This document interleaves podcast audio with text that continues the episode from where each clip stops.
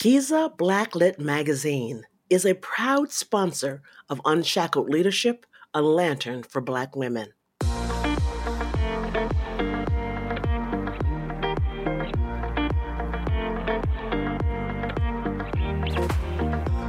Welcome to Unshackled Leadership, a lantern for Black women.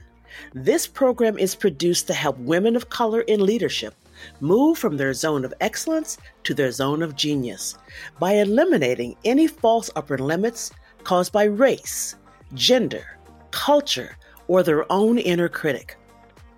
This program is dedicated to the legacy of Harriet Tubman, who held a lantern in the dark for all of us.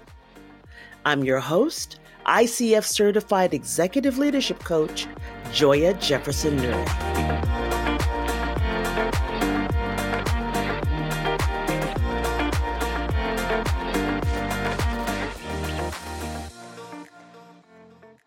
And welcome to another episode of Unshackled Leadership, a lantern for Black women. I am so glad you're here today.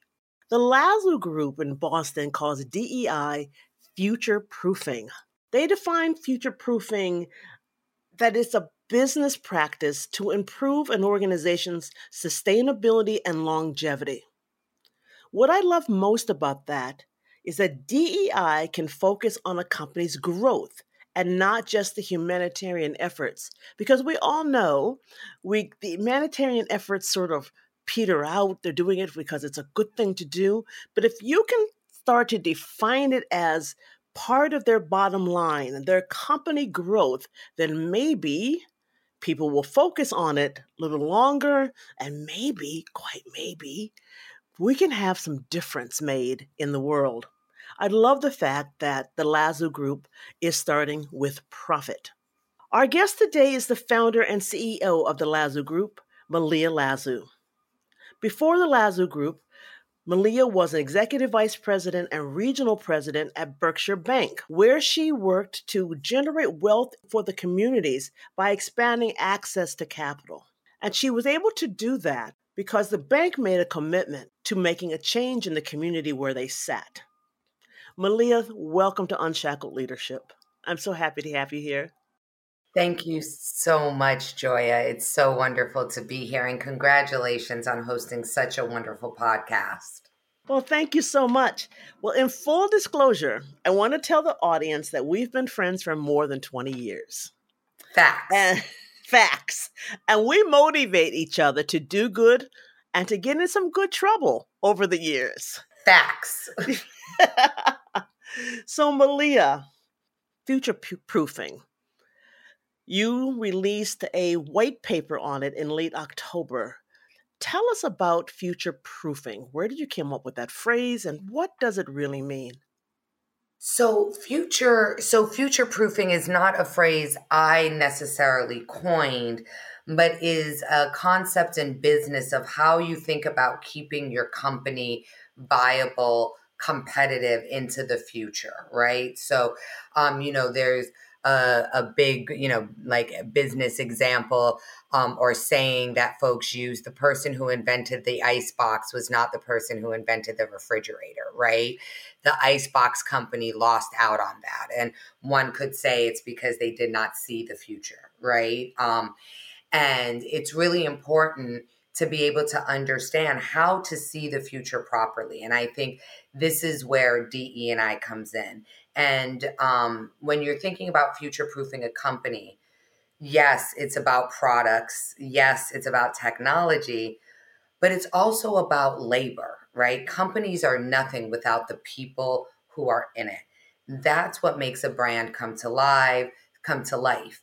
Um, and so we wanted to take an angle on future proofing that wasn't about technology, that wasn't about, you know, products and services, but really was about the people of a company, which for us is the best way to future proof. If you want to get ideas, you want a diverse room, thinking about those ideas of the future, right? Um, we know diversity is um, is beneficial, it's profitable to planning.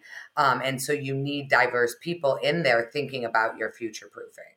How do you convince companies? And I bet you this is DEI specialist everywhere. And I want to say to the audience that Malia is a lot more than DEI when she works with companies. It's not just about the people and how you treat the people. As we just explained, her Berkshire Bank experience was how you're going to use your money outside of your organization to build the community, thus build your brand, thus build your profits, and making those sort of um, connection. So I, I want the audience to know that we're talking to somebody who also teaches at MIT, and she has this broader view of DEI, but we're going to stay in a DEI conversation right now. I just want the audience to know that. Yes. So when I do go off into and and grab points to make from outside of that, that is why, right? Um, so much of my DE and I work comes from my years as a community organizer and you know the joy of the work we did together working yes. with harry belafonte mm-hmm. um, really understanding how you deconstruct power and i think i take a lot of those skills into corporations um, and dei is really the vehicle that allows you to talk about these things so how do you convince a company that diversity is profitable let's just say you have a company that's not failing they're doing pretty good for themselves. How do you convince them diversifying their staff, the teams, will bring them more profit later on?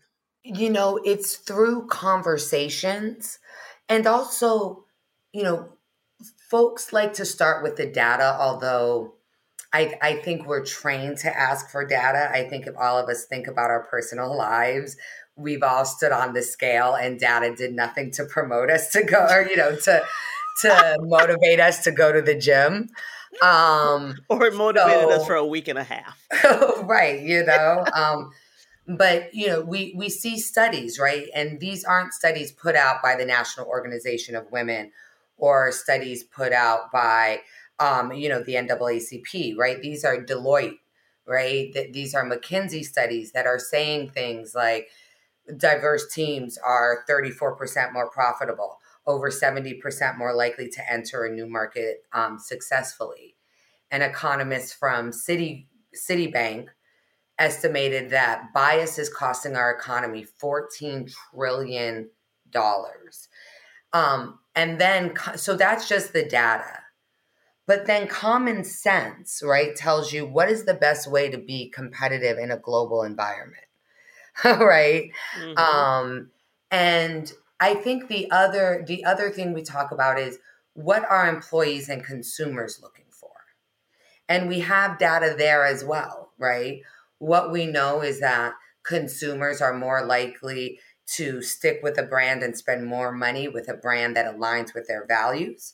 Um, and and we know that employees, millennials and younger, are willing to take a pay cut to work for a company that aligns with their values. So, you know, there is there's many data points and that point to why this is important. Um, so that's one piece of how I talk to companies.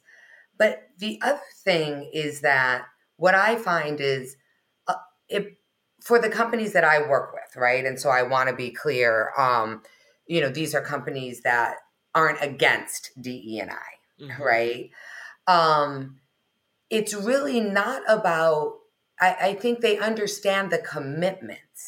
I think what becomes hard is reconciling that with the current culture and with the need for quarterly earnings right? So that that's really where the conversations where you know i work with clients for years right? And because this this isn't an amazing grace moment right? That's not what happens for companies. Um, and um, so working with them helping them see what that this isn't as scary as they think and um, is is then another part of the work you know, you said that the bias is costing $14 billion a year. Trillion. Trillion. Oh my goodness. Trillion dollars a year. And I recognize that Hollywood got that because I now am seeing, as we all are, more shows starring Black actors, produced by Black people in general, written by more Black people. So Hollywood got that, or at least Netflix and Prime, Apple TV, the streaming services, got that the audience is looking for themselves more Asians, more Blacks, more women. And so I'm glad you're working with companies that are not against this, but I'm sure that when you walk in the door, there is a little something that you have to ask, I'm sure. Why haven't you done it before? Why did it take George Floyd? Absolutely. You know, I think for I think most companies if you were to ask that question would tell you about the things they did before, right? With women, maybe with black people, right? Um and that is a, an important question. Um, when you click on that, the I think it becomes more of a what are you scared of, right? What are the sticking points? And really to know that, you have to talk to employees, right? Because they will tell you, right? Dealing with middle managers will tell you, and you know so a lot i you know i said earlier joya when when we were spending a couple minutes before we jumped on i said you know i feel like i'm a sherpa mm, and yes. you know a lot of i think the role of a sherpa is not just to be like this is how you don't fall off this is how you don't die but to be like we rest here right this is where it is safe to rest it is not safe to go up the mountain anymore because of a weather coming in or what it might be, right? And those are the conversations. It's safe to rest here. Define that for me. The rest here. Corporations, it's a typical corporate culture to want to fix something, throw money at the problem, make change, and call it a day. And sometimes what corporations actually need to do is stop and in in the um you know what one of the things that we talk about the three l's listen learn take loving action right because that's the action that matters to the communities you're trying to attract and if you just react if you just react and and don't actually rest right don't actually stop to look at the weather right to see right, to right. see what's going on you're going to trudge okay. on into the storm. Right. So and, I, I get that now. I get it. So you as the Sherpa, so continue that conversation. I just needed that definition. Yeah. Yeah. So, you know, as we're, and I'm not sure if I'm answering your question. So also, if you want to get me back on track, Joya, you know, I'll just start talking. so will I. in The audience four hours later well, what have they been talking about? Everything. Well, Gaza will slip in here somewhere. Somewhere. somewhere. Some good goss. Yeah. Um, but I think you were asking, you know, we're losing $14 trillion every decade, right? How how are we, you know, how how do I do the con right? How, how do I work people through it? And and I guess what I'm trying to express is that it's a practice. We practice it together, right? We we walk the mountain together we you know um and what and you know this idea of a sherpa is you know i i understand these roads right yeah, I've been i understand before. the weather coming in a lot of them are my friends right you talk about hollywood understanding it mm-hmm. um you know shout out to color of change yes. right yes, yes um you know, shout out to the NAACP, shout out to Me Too, right? It, it's these movements that um, that get folks to change. Um, and so, if a company wants to change, we we talk about what that looks like, and then we practice that together. And um, there's times where they may want to run ahead Mm-hmm. Um, and it's you know, well, well, we just want to do something. And I, I would I would guess that there's also time when they're tired. You know, tiredness often sits in a certain it it, it rarely sits in the C suite. And maybe mm. that's because it's a it's a different they play a different role. But yeah especially, I mean, I think tiredness, fatigue You know, it, it's it is a part of this work, which is also why you need to know how to not always be reacting.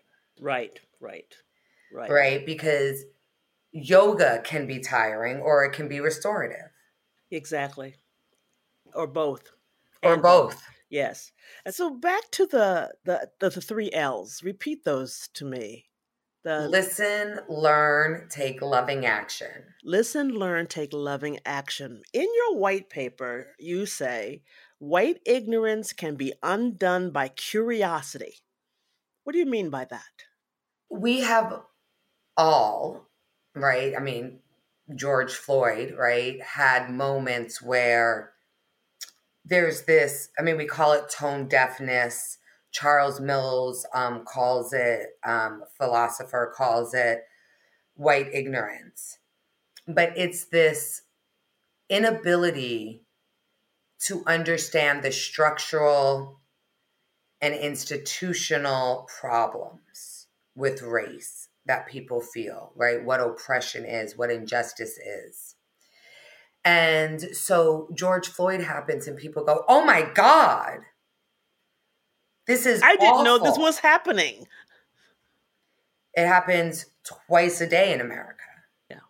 Black people know that. Mm-hmm. Right? Black people aren't ignorant to that. So when you're, you know, so this idea of whiteness, right? The concept of whiteness, which is normal, right? Define whiteness, whatever, however we define normal, however we define mainstream, right? Right. right.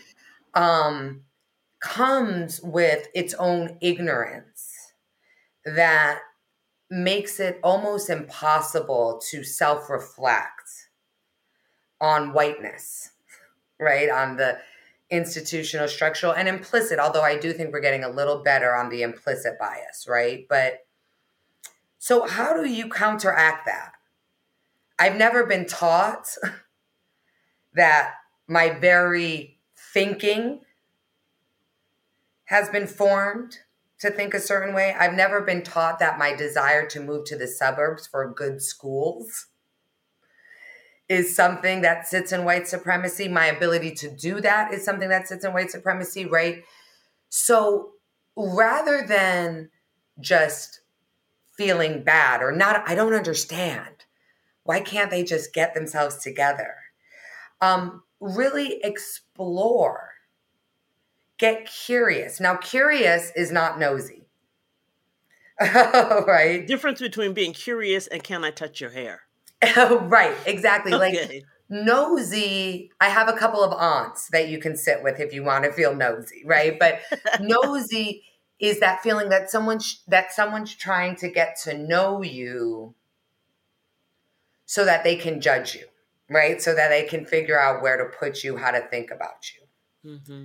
curious and the cherokee have a fabulous definition and i'm paraphrasing it. But their definition of curiosity is i become a better person by knowing you Mm, that beautiful. you have something intrinsically valuable to teach me that will help me live a better life. Mm-hmm. and when you apply that to DE and I in a corporate workplace, when you tie that to how do you get rid of, resolve white ignorance, curiosity becomes what happened right? What is happening? It's about looking at the larger picture, right? Not just why did this cop kill George Floyd, right? But why does this keep happening? Yes. What yes. are Black people saying about this? And so when we talk about the three L's as a way to get curious, right? And as a way to be curious, the first step is to listen and that's shh, shut up, shut up. Don't say anything. Don't ask a question. Yeah. Don't don't say anything. Just listen to what the community was saying. In my coaching training, my ICF coaching training, you're looking for level 3 listening. And this is the these are the three levels. The first level is are you still talking? I need to talk. I'm just waiting for you to shut up so I can talk. That's not listening. The second level of listening is oh, wait a minute, I'm on my cell phone. Were you still talking? Level three is I am totally present for you. I have shut down all my filters. I have shut down all of my judgments, and I'm hearing every word you're saying to me, and I'm absorbing them in my body so that I can respond to you without any predetermined speech. That's level three listening. And I guess that's what you're asking in your listening, level three. Correct. That I, that that's such a great way of of looking at it. You know, your every community that you're either trying to include or trying to know about has already been talking about what would help them feel that they belong in America. You know, in in some cases for hundreds of years. So by listening, it allows you to see what is already being said so you don't say something like, Oh my gosh, isn't that so awful about George Floyd? I'm so shocked. What can I do to help? Mm-hmm. Right? Because you realize that that burdens the community. You right. realize that we we have a million answers out there. So then you go to learning. Now this is where you can ask questions. Right? Because you know how to be in the space properly. Right? You've done your due diligence. Right? You've given respect to this culture that there's something you need to know about before you come in and able to learn with dignity and respect. Right? Yes. And so learning is where you go into the community, where you listen and ask questions with them, right? Where you learn together. You have this agenda. Tell me about it. Tell me how I, as a business, can help you achieve it. Right? That's learning. And that allows you to get to the third L, taking loving action. And by learning what you should do to help, that will allow the action to be relevant and responsive and welcomed by the community. So, the example I love to use is Juneteenth. George Floyd happened and we got the Juneteenth holiday. Now, Joya, you and I have been to several Black meetings. Mm-hmm. Juneteenth is not what we would have asked for. Matter of fact, we had a police reform bill that we've been begging for. I am so happy to see hear you say that up. I'm like, Juneteenth is not a celebration. It's really not a celebration. But we can get into. You can come back for my Juneteenth show next year, and we're fabulous, fabulous. But I do have a question around the listen, learn, and loving action. Now let's convert that to a company with the future proofing that something happens and they have to listen within their company. What does listening look like in their company? I love that question. So, first, I think you nailed it with whoever is doing the listening needs to be able to do level three listening. Also, whoever is doing the listening needs to have the power to do something about it. Now, what you want is a whole company, right? I like to do cross departmental, right? But you can't just have the bottom runs, right? You need some folks who can um make decrees, right? You need people who have that kind of power to cut through the culture, the current culture sometimes, right? So what listening would look like would be like we do with clients something called discovery groups where we sit in a facilitated space and we allow employees and sometimes this is actually where discovery groups actually will just have me so that employees can speak freely about something mm-hmm. and then mm-hmm. i'm able to prepare that with anonymity mm-hmm. right? Um, or we've done bearing witness exercises with c suites so that you know the president they're listening to the witnessing. Okay. And again, they're listening, right? You know, bearing witness is about observing. They're not defending, they're not sharing their own story, they're not talking about their grandmother's hardship coming out of Ireland. They're not doing any of that. They're just listening. They're just listening. Um, and you know, so there you begin to um people begin to see, oh wait, okay, I didn't realize there was a history to this, right?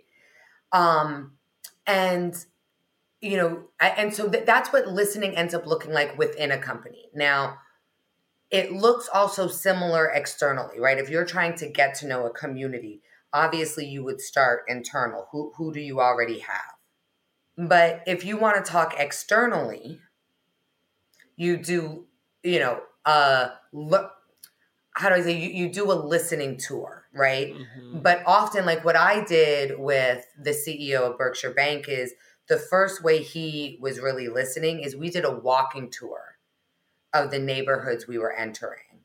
And we walked into bakeries and we walked into, you know, places where the community just was being. Yes. Yes. Yes. Right. That's where beautiful. no one knew, you know, I mean, who's the random white guy, right? Was what people were thinking, yeah, right? Oh yeah, he's the president of Berkshire Bank. I know him.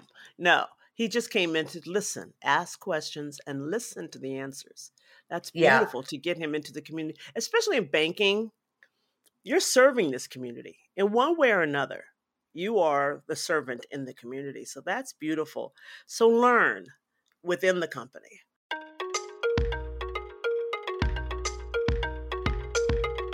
Let's take a short pause and allow me to introduce you to Kiza Blacklit Magazine. Kiza Blacklit Magazine celebrates Black literary arts and artists, the eternal keepers of the stories of Blackness. Kia features fiction, nonfiction, poetry, and spoken word, storytelling, lyrics, and scripts from stage and screen. Kiza creates a virtual fireside where we can share stories that reflect who we are and what our lives matter. Kiza makes its debut on January 5th, 2024. So submit your work and receive an online edition delivered to your email at nlpginc.com.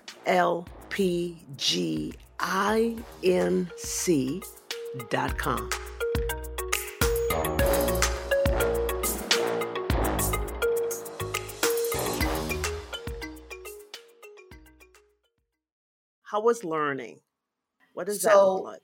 I think I I think learning, and again, this depends on your culture, right? Often starts with trainings, right? It it starts with um, you know, things like that. But I think it has to get to experiences, right? It has to get to um, actually getting your hands dirty with a community, right? Um, if you're doing it internally, it means working with your employee resource groups. Okay. Right. Okay. Um, it means. And employee resource groups are HR? Um, well, so they're employee led groups that allow, you know, self identified people, right? A demographic of self identified people come together to support one another around that lived experience. Um, yes. You know, okay. so uh, often in companies you'll see um, women, young professionals, black or people of color. If, if you know if they don't yeah. have enough to have individual ERGs, um, you know, Pride, LGBTQIA ERGs. So, if you don't have it, your company that's needing the Sherpa from the bottom of the mountain, you will have to encourage those groups together you know, often if I'm coming into a company and they don't have it, we actually do the three L's as a group, right? Because mm. I can't have them starting up the mountain. Um, and you know, a crazy stat, um, and I'm forgetting who did the study, but Washington Post did the coverage that I cite in my book, is um 75% of white people don't have one non-white friend. Well, we know that because usually I'm their black friend. Right. And and you ain't their black friend. Right. Right. I mean, we would all have to have like 150 white friends to like. yeah, right. but um, we've been doing a yeoman's job. right, right. um, you know, but if someone if someone's like, well, you know, we don't have any ERG, right? We don't have any any diversity. We have women, right? Um, is what we have. Then we actually do listening as in podcast books, watching documentaries, listening to speeches. Mm-hmm right? And then we do learning, bringing people in, having learned experiences, going out, right? Being able to learn from others. And then we decide how we're going to tackle this mountain through loving action. Through loving action. Okay. And if we look at uh, future proofing, that loving would actually also be profitable action. Yeah, it we're profitable. Um, you know, I think I think people often feel bad saying that, right? Because for so for so long we were the wrong kind of prophet. Yeah. Yeah. Yeah. And so people want to say they're doing it because they believe it and they're good people. But that's not why I want to be included in business, right? I want you to see my business value, just like yours. Mm-hmm. If you can be good for a company, I can be good for a company. Exactly. Right. And so I want you to hire know- me because I'm good for your I I am good and I am good for your company. Just like John. A slot.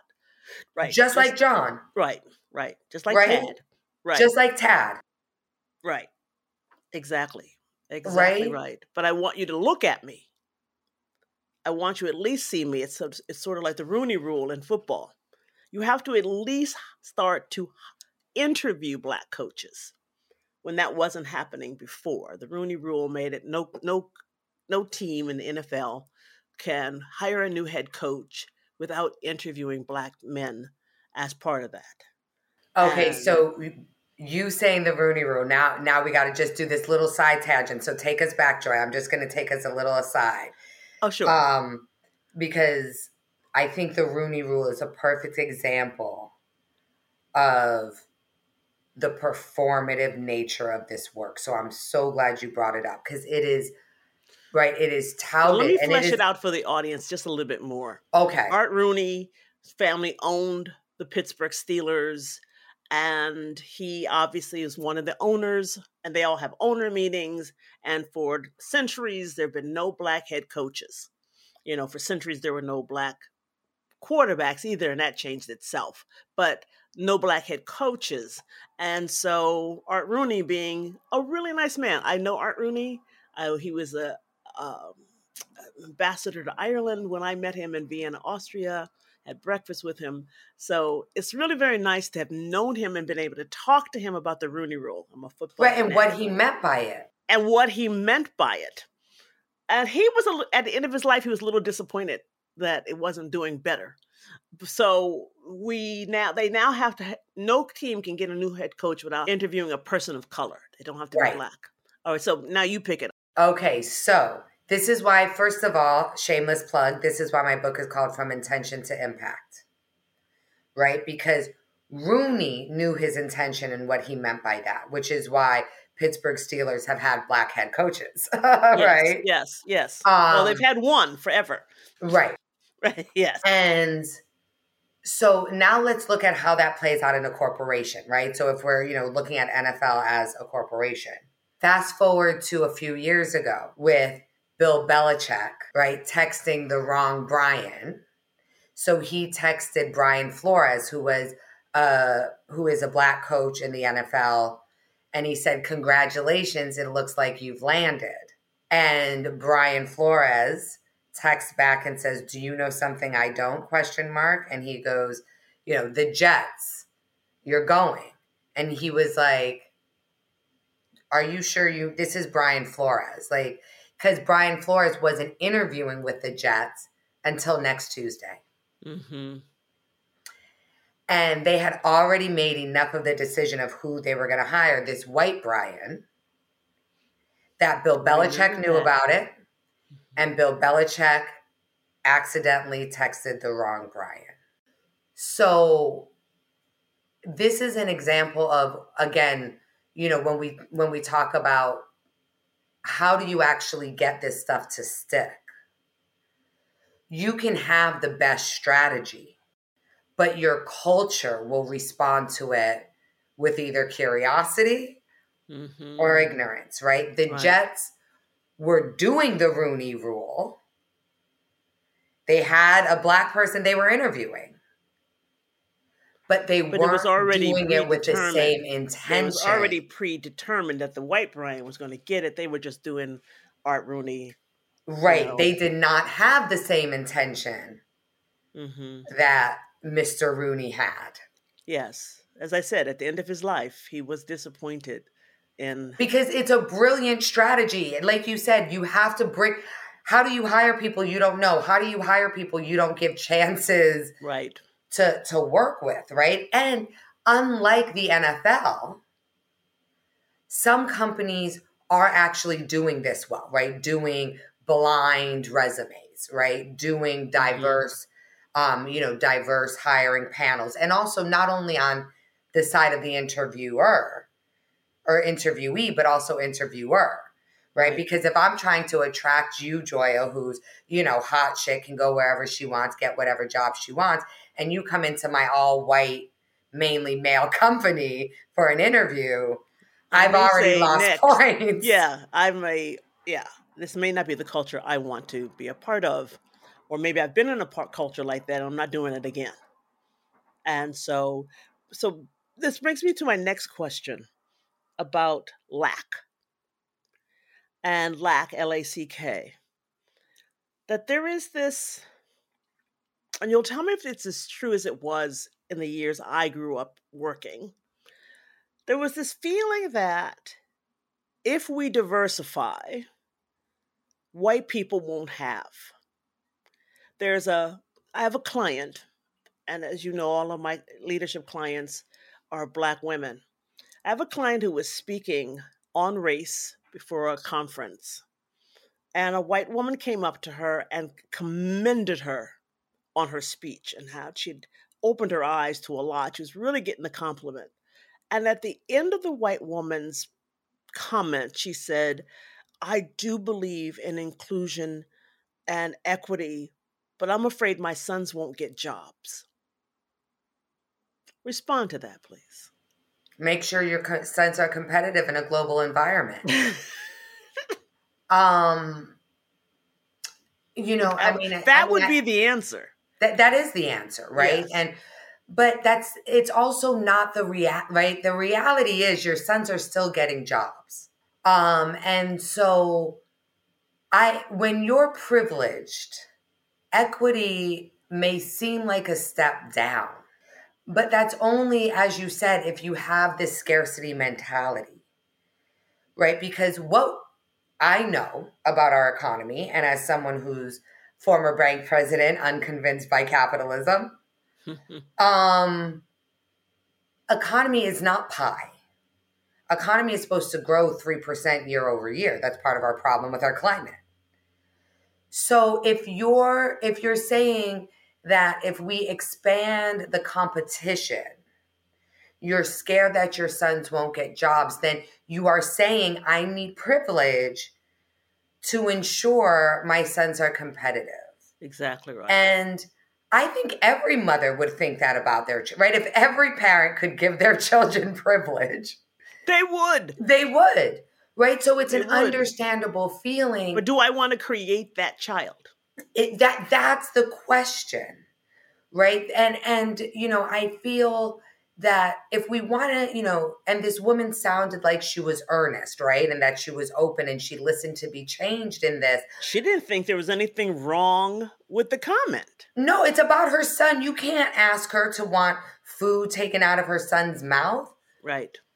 Um but even though again so you know so the answer is getting her to understand that that very comment reinforces the privilege right? Like because i don't want your son to not find work either. So he should dust up his resume right? Right right. You know, you talked about the economy not being pie. I use this analogy with clients who are in this scarcity mentality about can I get the job or will I own the business? or you know, will I get the promotion? Can I build a strategic plan where the board won't fire me as the CEO? I use this metaphor of taking two buckets of empty, two empty buckets to the ocean and filling both buckets with water and walking away with the water. Will the ocean miss it? No. There is that much abundance in the world. There's that much abundance. You can go to another ocean. It won't miss it, a river. It won't not gonna miss it. It's just that much available. And if we think that we only have those two buckets, that's when we don't want to let other people in because we think we'll actually run out without privilege. That's it.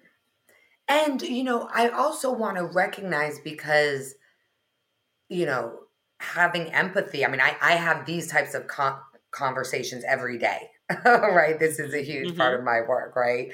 Um, now I just come out and say it, you know, let's talk about you, you know, straight white men feeling irrelevant.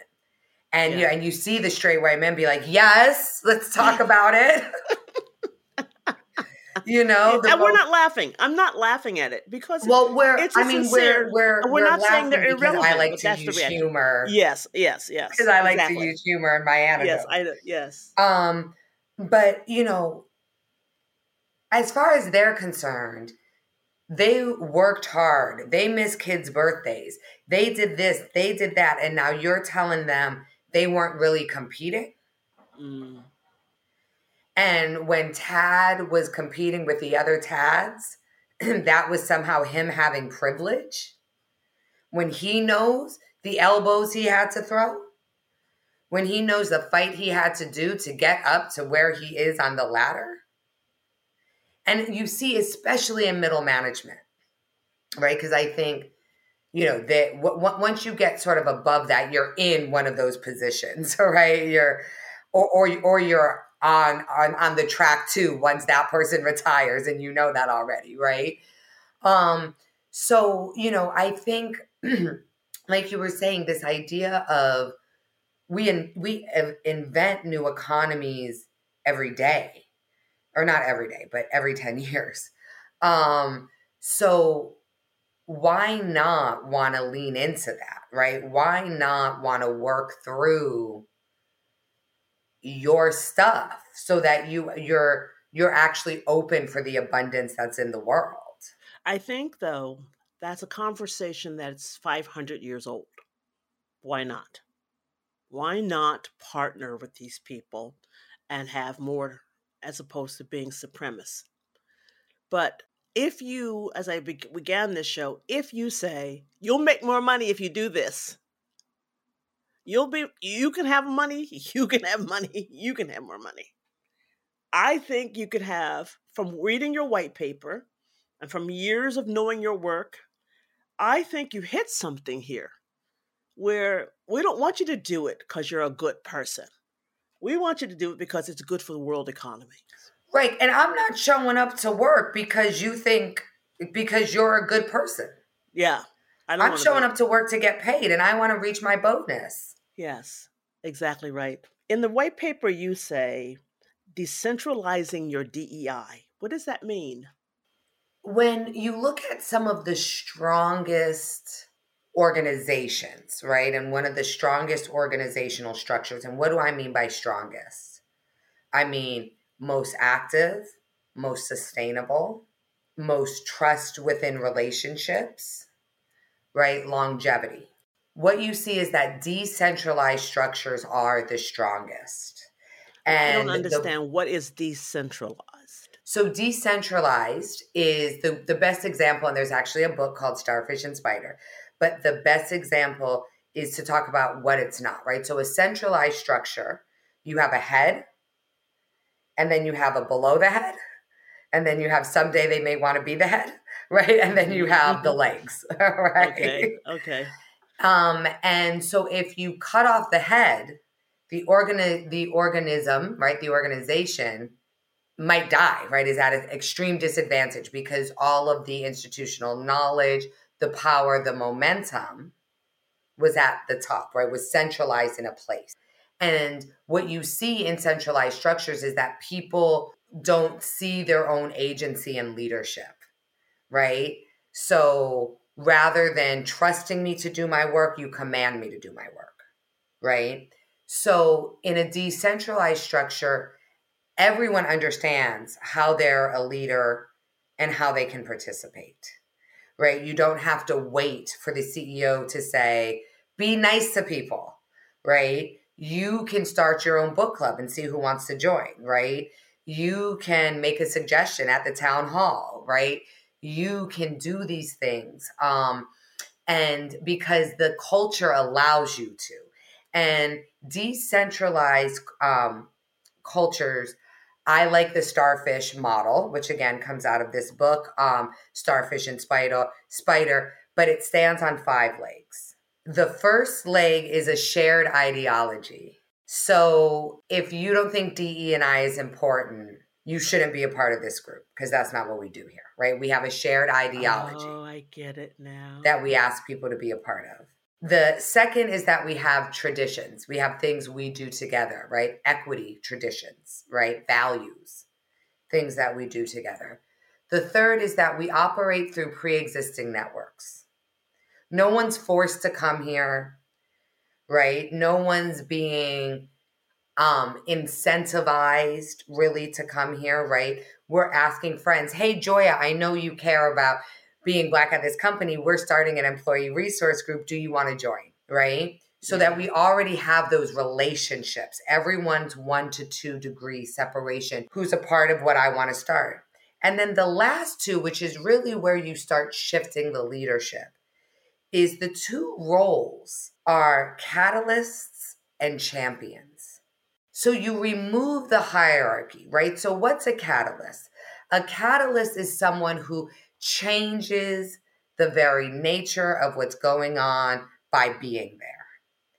Ella Baker was a catalyst. Organizers are mm-hmm. catalysts, mm-hmm. right? It's not about them, but their being there changes the very nature, j- just like a, ca- a, scientific catalyst, right? Uh, changes it.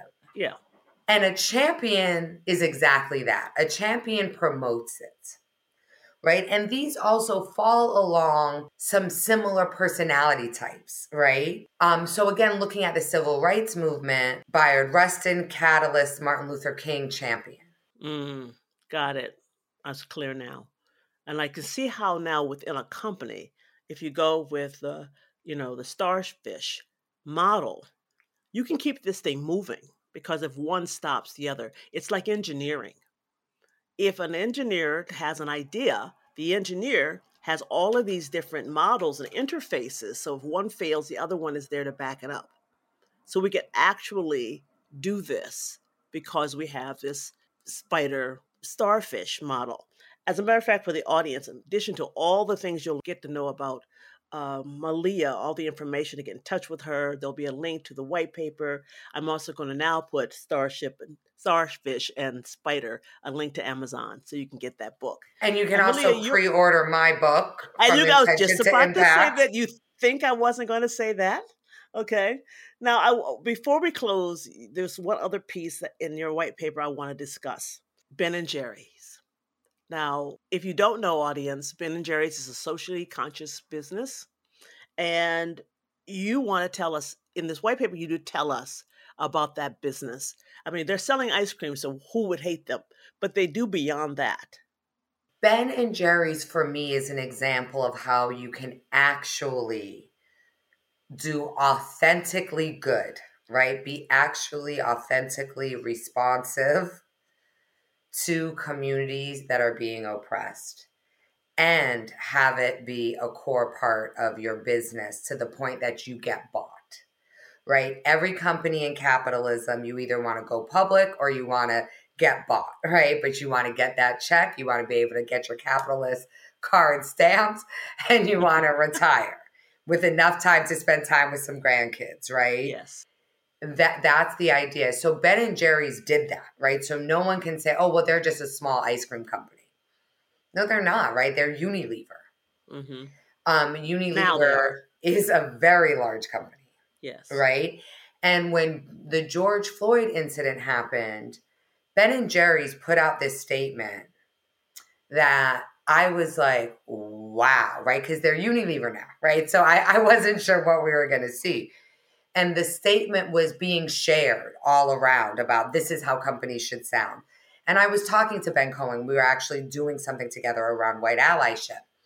And I was like, wow, Ben, did you all write that letter? Like that was a powerful letter. And he said, nope, Unilever wrote that letter.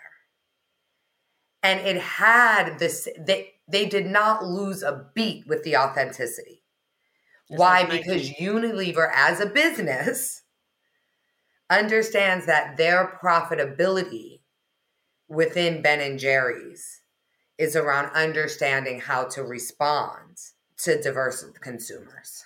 But I would think that Ben Cohen, Ben and Jerry's, would have sold to Unilever because, for the audience to know, they also now own Shea Moisture, Carol's Daughter, and a lot of companies that they are were small companies, women of color owned, and now are Lever Brothers, and that is one to get that check so you could have enough money to go home and you know, um, I think Shea Moisture went off and bought Essence magazine, and that you want that check so that you can do bigger and greater things and spend time with the grandchildren. But before Ben and Jerry's went to Lever Brothers, they had this model because they were investing with Cal, uh, Calvert and a socially conscious investment firm. They how they treat their people. So the model just they picked where they were going to sell that company so that they can keep the model that is core to their to their being to their standards. So anybody wants there's a couple things you can read about ben and jerry's about how they built this model and i think from what i read in the from what i read in your white paper future proofing it is something that i'm going to encourage the ceos i work with to go research and take a look at the white paper Malia, you and I could talk about this forever and ever. And we should. And we should. We should. And I'm really going to have you back again to talk about this. Uh, and we'll be more specific as opposed to the broad strokes we did today. I think we set a tone today. But if I was a CEO listening to this show and you had a chance to talk to me, what would be that statement you would say to me now? What would you say to me? I'm going to start this. I'm motivated by you. I'm going to get my hands on the white paper. Malia, what do you need to say to me now? Talk to your children about the economy they want to live in and who's building it. Because this is a place that they actually get way more than you do. And they can help you understand why this is an important issue and um, strategy for you to get right within your company. That's beautiful. And what would you say to me, CEO, as for future proofing? Why it's important? What, what would you say? I think for future proofing, at the end of the day, the longevity of your company is the goal. It's why you're the CEO. Um, and to miss people in that strategy is to be short sighted. Excellent, excellent. Malia Lazu, the founder and CEO of the Lazu Group. They're based in Boston, Massachusetts. Anything you want to know about her is going to be in the show description. She's my long, dear friend, and she continues to get into good trouble. I love about you. Thanks for joining us here. Thank you, Joya. It's been a pleasure.